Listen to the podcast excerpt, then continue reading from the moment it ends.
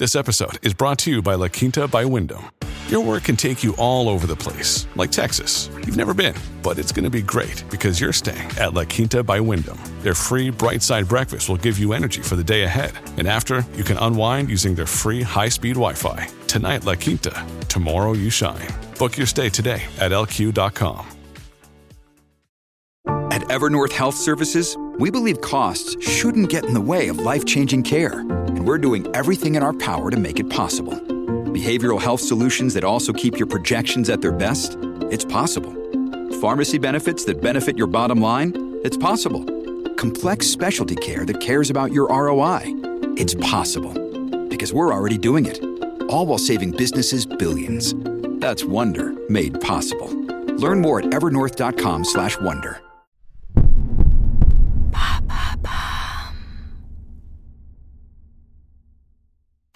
L'affaire Xavier Dupont de Ligonnès, épisode 3. En 2011, quand les Dupont de Ligonnès s'apprêtent à fêter leur anniversaire de mariage, c'est un couple à la dérive. Leur histoire est en bout de course. Il faut préciser que le 9 novembre 1991, quand Xavier Dupont de Ligonnès épouse Agnès Audanger, entre eux, c'est déjà une vieille histoire. Ils se connaissent depuis plus de 10 ans. Agnès a 17 ans quand elle croise sa route à Versailles. C'est une jeune fille timide, romantique. Lui, un original charismatique et charmeur. Il sera son premier amour. C'est une histoire contrariée.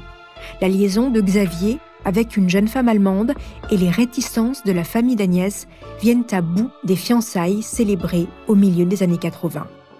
Vous écoutez Homicide, je suis Caroline Nogueras.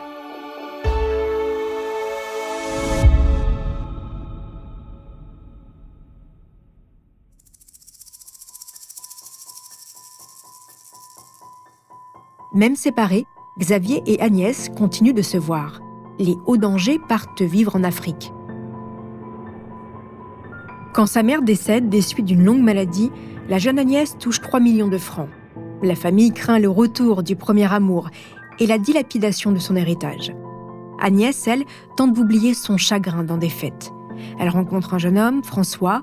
Il l'abandonne alors qu'elle est enceinte de 4 mois. Arthur voit le jour le 7 juillet 90. Agnès a 28 ans. Xavier Dupont de Ligonnès, de retour d'un long voyage aux États-Unis, réapparaît dans la vie de la jeune maman. Il la demande en mariage, il est célébré en 92. Dans la foulée, Xavier adopte Arthur. Le couple s'installe d'abord à Draguignan, puis Lorgue, Sainte-Maxime et Pornic. Au gré des postes de commercial de Xavier, les déménagements se suivent et les naissances aussi. Thomas naît le 28 août 1992. Suivent Anne en 94 et Benoît en 96.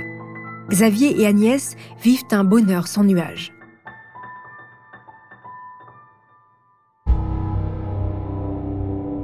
Quinze ans plus tard, la famille harmonieuse a pris du plomb dans l'aile.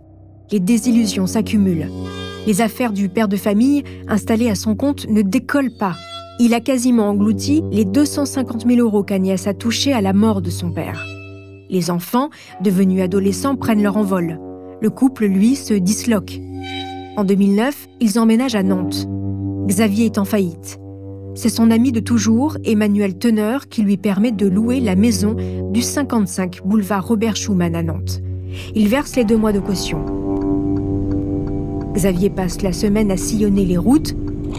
Le week-end, il s'enferme dans la cave de la maison aménagée en bureau.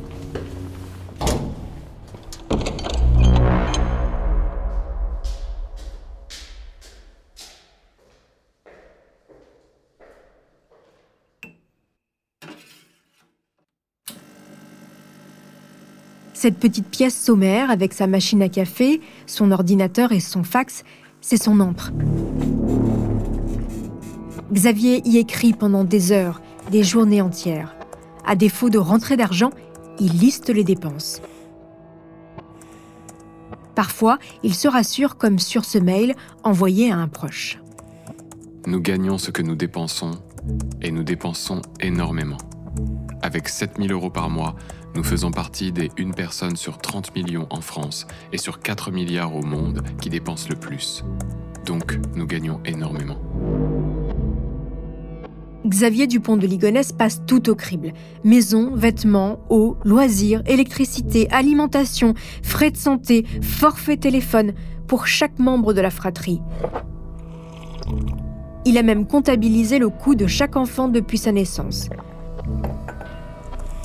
100 600 euros pour Arthur, 80 800 euros pour Thomas, 63 000 euros pour Anne, 38 300 euros pour Benoît. Quant à son couple, c'est 221 000 euros. Écoutez le témoignage de son ami d'enfance, Bruno de Stabenrath, chez les Grandes Gueules sur RMC.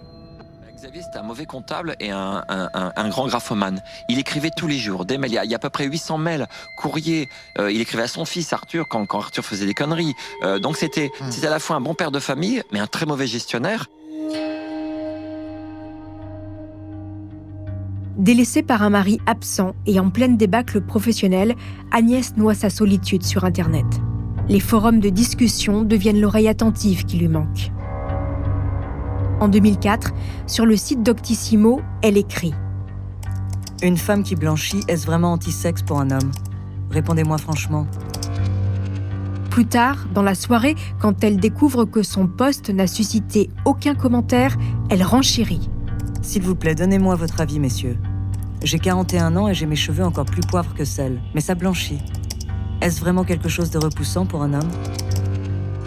Le couple s'invective par téléphone et par Internet. Ils cohabitent au 55 boulevard Robert Schumann, mais ne communiquent plus directement. Agnès écrit à Xavier. Tu n'as pas d'ambition professionnelle, pas de plan pour l'avenir. Tu vis au jour le jour, sans souci du lendemain. Tu es un ours qui n'a envie de voir personne, un solitaire qui n'aime pas les gens. Tu as à la fois un complexe de supériorité car tu trouves tout le monde con, et un complexe d'infériorité car tu es mal à l'aise avec les gens qui ont de bonnes situations et plein de fric. Tu es un timide maladif, mal à l'aise en société, et tu as des problèmes avec les femmes. Il lui répond qu'elle ne pense qu'à l'argent. Dans un document exhumé de son ordinateur, il parle au nom d'Agnès pour décrire la pression qu'il subit. Les affaires marchent, les sous rentrent, je suis heureuse, tu es merveilleux et je t'aime. Les finances vont moins bien, je déprime et je te trouve plein de défauts, notamment professionnels. Les finances sont au plus mal avec des découverts et des dettes, je te fous à la porte. Pour Xavier, même constat d'échec. À ceci près qu'il réserve ses confidences à des amis par mail, où il écrit sur le disque dur de son ordinateur. J'ai réalisé que ma femme était une femme normale et que je n'étais pas tout pour elle. J'étais naïf et confiant. Réalisé après 15 ans de mariage qu'elle avait des désirs physiques de plusieurs autres hommes et qu'elle réalisait ses envies plus ou moins concrètement, qu'elle tombait amoureuse de ces hommes et qu'elle était capable de ne plus tenir à moi au point de privilégier son confort financier à notre mariage. Cela a été la plus grande déception personnelle imaginable. Et ce malheur a été multiplié par le fait que j'ai été trompé pendant deux ans par ma femme et mon meilleur ami. En 2004, Xavier Dupont de Ligonnès découvre au détour d'une fenêtre de navigateur ouverte que son épouse entretient une relation extra-conjugale avec Michel Rétif, l'ami de toujours. D'abord virtuel, l'échange est devenu réel. Pour Xavier Dupont de Ligonnès, le coup est rude. Il tangue. Il bombarde son épouse de SMS accusateurs. Et si tu te mettais à ma place Et si tu étais tombé sur des échanges de mails entre moi et Mireille où nous disions que nous nous aimions depuis des mois et avions envie l'un de l'autre? Mais Agnès n'est pas l'unique destinataire de ces mails, de sa colère. À Michel Rétif, il ne cache rien de ses tourments et lui envoie de longs messages par Internet où il alterne menaces et besoin de réconciliation. J'ai besoin d'aveux complets, car la moindre zone d'ombre me fait gamberger et réaliser qu'on continue à me prendre pour un con. J'ai besoin que tu me dises l'exacte vérité, autant sur le plan sentimental que sexuel, sans te demander si cela me fera du mal. Ce n'est qu'à ce prix que tu auras mon pardon.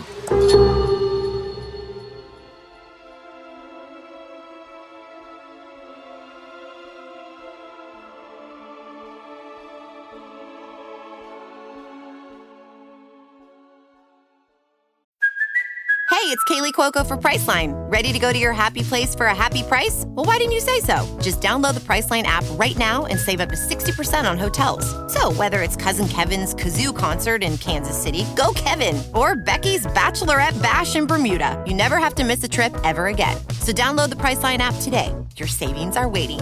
Go to your happy place for a happy price. Go to your happy price, Priceline.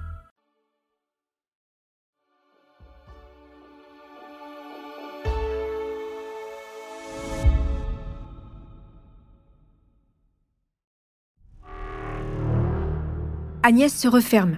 Estelle, couturière et voisine, se souvient dans l'émission 13h15 le dimanche sur France 2. Elle était sombre quand elle était toute seule, quand je la voyais promener ses chiens ou même marcher toute seule. Et dès qu'elle avait un enfant avec elle, un de ses enfants, elle était toujours euh, plus épanouie, plus souriante et tout. Mais elle était une super belle femme. Hein. Et son mari, quelle impression il vous faisait, lui? Plus froid. Sa façon de parler, il était euh, bah, peut-être fier, quoi. Enfin, j'étais J'étais pas à l'aise. Agnès broie du noir. Xavier aussi va mal. Il échafaude des plans bancals pour sauver son couple. En janvier 2006, Agnès, Xavier et l'amant se retrouvent tous les trois dans un hôtel près de la gare de Nantes. Quatre soirées suivront, dont une au domicile qui fera l'objet d'un enregistrement vidéo. Près de Limoges, ils se rendent à quatre, le trio et un ami garagiste de Xavier, dans un club échangiste. Chaque rencontre fait l'objet d'un mail de Xavier. Il y résume la soirée comme on rédige un compte-rendu de réunion de travail à coups de détails aussi scabreux qu'intimes, n'oubliant pas au passage de rappeler combien la douleur d'avoir été trompé par son épouse et son meilleur ami est vivace. Le libertinage ne sauve rien. L'essai n'est pas concluant les difficultés conjugales commencent à fuiter auprès des deux familles. Si du côté Dupont de Ligonnès, on détourne le regard, chez les Hauts-Dangers, on s'inquiète. Le couple se sépare quelques mois. Estelle, la voisine, se souvient de ce jour où Agnès est venue lui déposer un vêtement à retoucher. Elle lui donne son nom de jeune fille et annonce qu'elle est séparée. Mais Xavier réintègre le domicile conjugal. Les confidences d'Agnès sur les déconvenus professionnels de son mari passent mal. Comme à chaque fois, il se lance dans un long mail à destination de la famille d'Agnès. Mais ce mail est signé à la fois par Xavier et Agnès. Chers amis, la période délicate entre Agnès et moi est définitivement terminée. Comme elle a un contact direct avec vous, elle n'a nul besoin de vous adresser un courrier, mais elle comprend que moi je puisse le faire, afin de tenter d'effacer l'image négative qu'elle a pu vous donner de moi et à laquelle vous avez bien cru volontiers.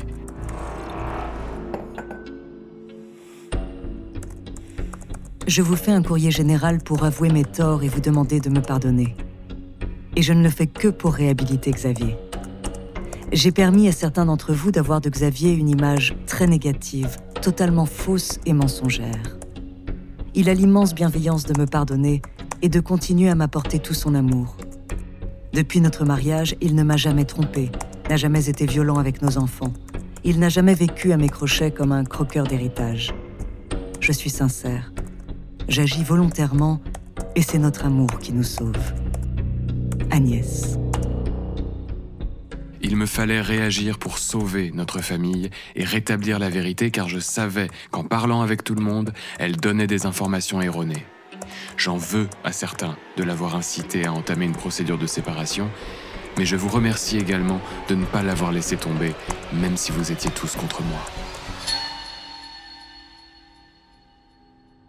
La route des commerciaux, la société montée par Xavier quelques années plus tôt, est au bord de la faillite sous perfusion des crédits à la consommation, elle doit des dizaines de milliers d'euros au fisc et à l'URSSAF. Les petites sommes prêtées par des proches, Emmanuel Teneur en premier, ne servent qu'aux dépenses courantes, mais rien ne comble le trou abyssal des dettes. Agnès doit faire attention, elle limite ses dépenses, elle doit se passer des services de la repasseuse. Elle me dit que euh, financièrement c'est difficile. Voilà. Mais moi, j'aurais jamais pensé que financièrement c'était difficile à ce point.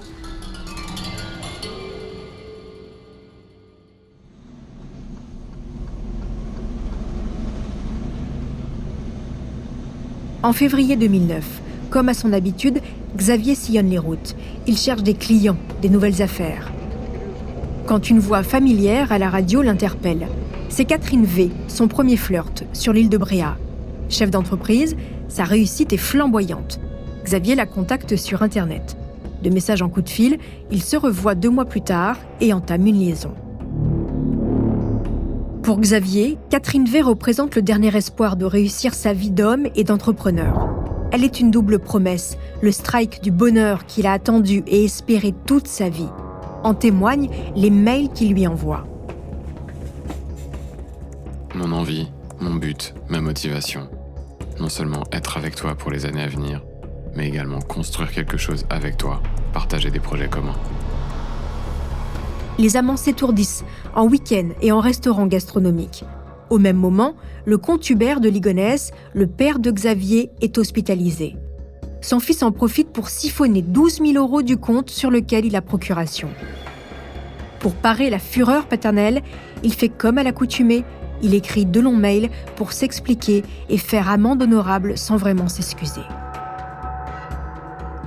Mon cher papa, je ne pensais pas que tu verrais cela sous cet œil-là avec cette inquiétude que je voulais justement t'éviter. Tes termes faillite personnelle, embrigadés dans tes affaires me semblent excessifs, voire irréels.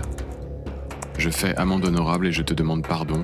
Je n'aurais jamais dû agir et utiliser cette réserve avant de t'en parler, même si tu m'en avais fait la proposition par téléphone. Pour calmer la colère d'Hubert, le fils prend à sa charge le crédit du père et promet de rembourser affaibli par des problèmes de santé, et seul, Hubert de Ligonnès passe l'éponge. Xavier continue de croire à sa bonne étoile. Il convainc sa maîtresse d'investir dans un nouveau challenge professionnel. Une nouvelle idée, encore une. Malgré la réticence de son expert comptable, Catherine cède et signe en juin 2009 un chèque de 50 000 euros. Une voiture pour Agnès, des séjours à Deauville, Dinard, la boule.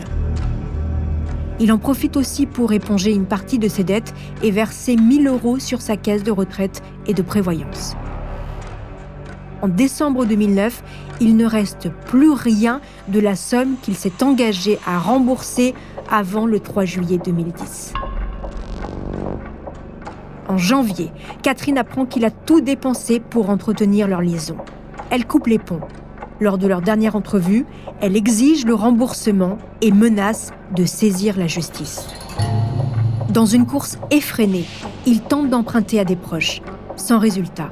Ce mail qu'il rédige est-il prémonitoire? Je ne peux trouver personne pour m'avancer 25 000 euros. Je fais des insomnies presque chaque nuit avec des idées morbides. Foutre le feu à la maison après avoir donné un somnifère à chacun me foutre sous un camion pour qu'Agnès touche 600 000 euros. Tu attends des Zorro ou Tarzan qui auraient réussi à redorer son blason, et tu tombes sur un homme écrasé qui ne peut être sauvé que par toi. En juin, un mois avant la date butoir pour rembourser, il envoie à sa maîtresse un mail de détresse. Je sais que pour toi, cette somme que je te dois n'est qu'une goutte d'eau, accessoire et totalement inutile. Mais Catherine ne cède pas. Elle lance la procédure, la justice lui donne raison et ordonne la saisie conservatoire des sommes de la route des commerciaux, la société de Xavier. Début 2011, Xavier Dupont de Ligonnès n'est pas seulement un homme en bout de course, il est également en faillite professionnelle.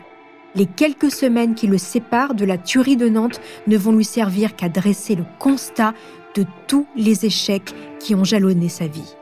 C'est ce que je vous raconterai dans l'épisode 4 de l'affaire Xavier Dupont de Ligonnès. En attendant, chers auditeurs, n'hésitez pas à me laisser des commentaires sur vos plateformes d'écoute préférées.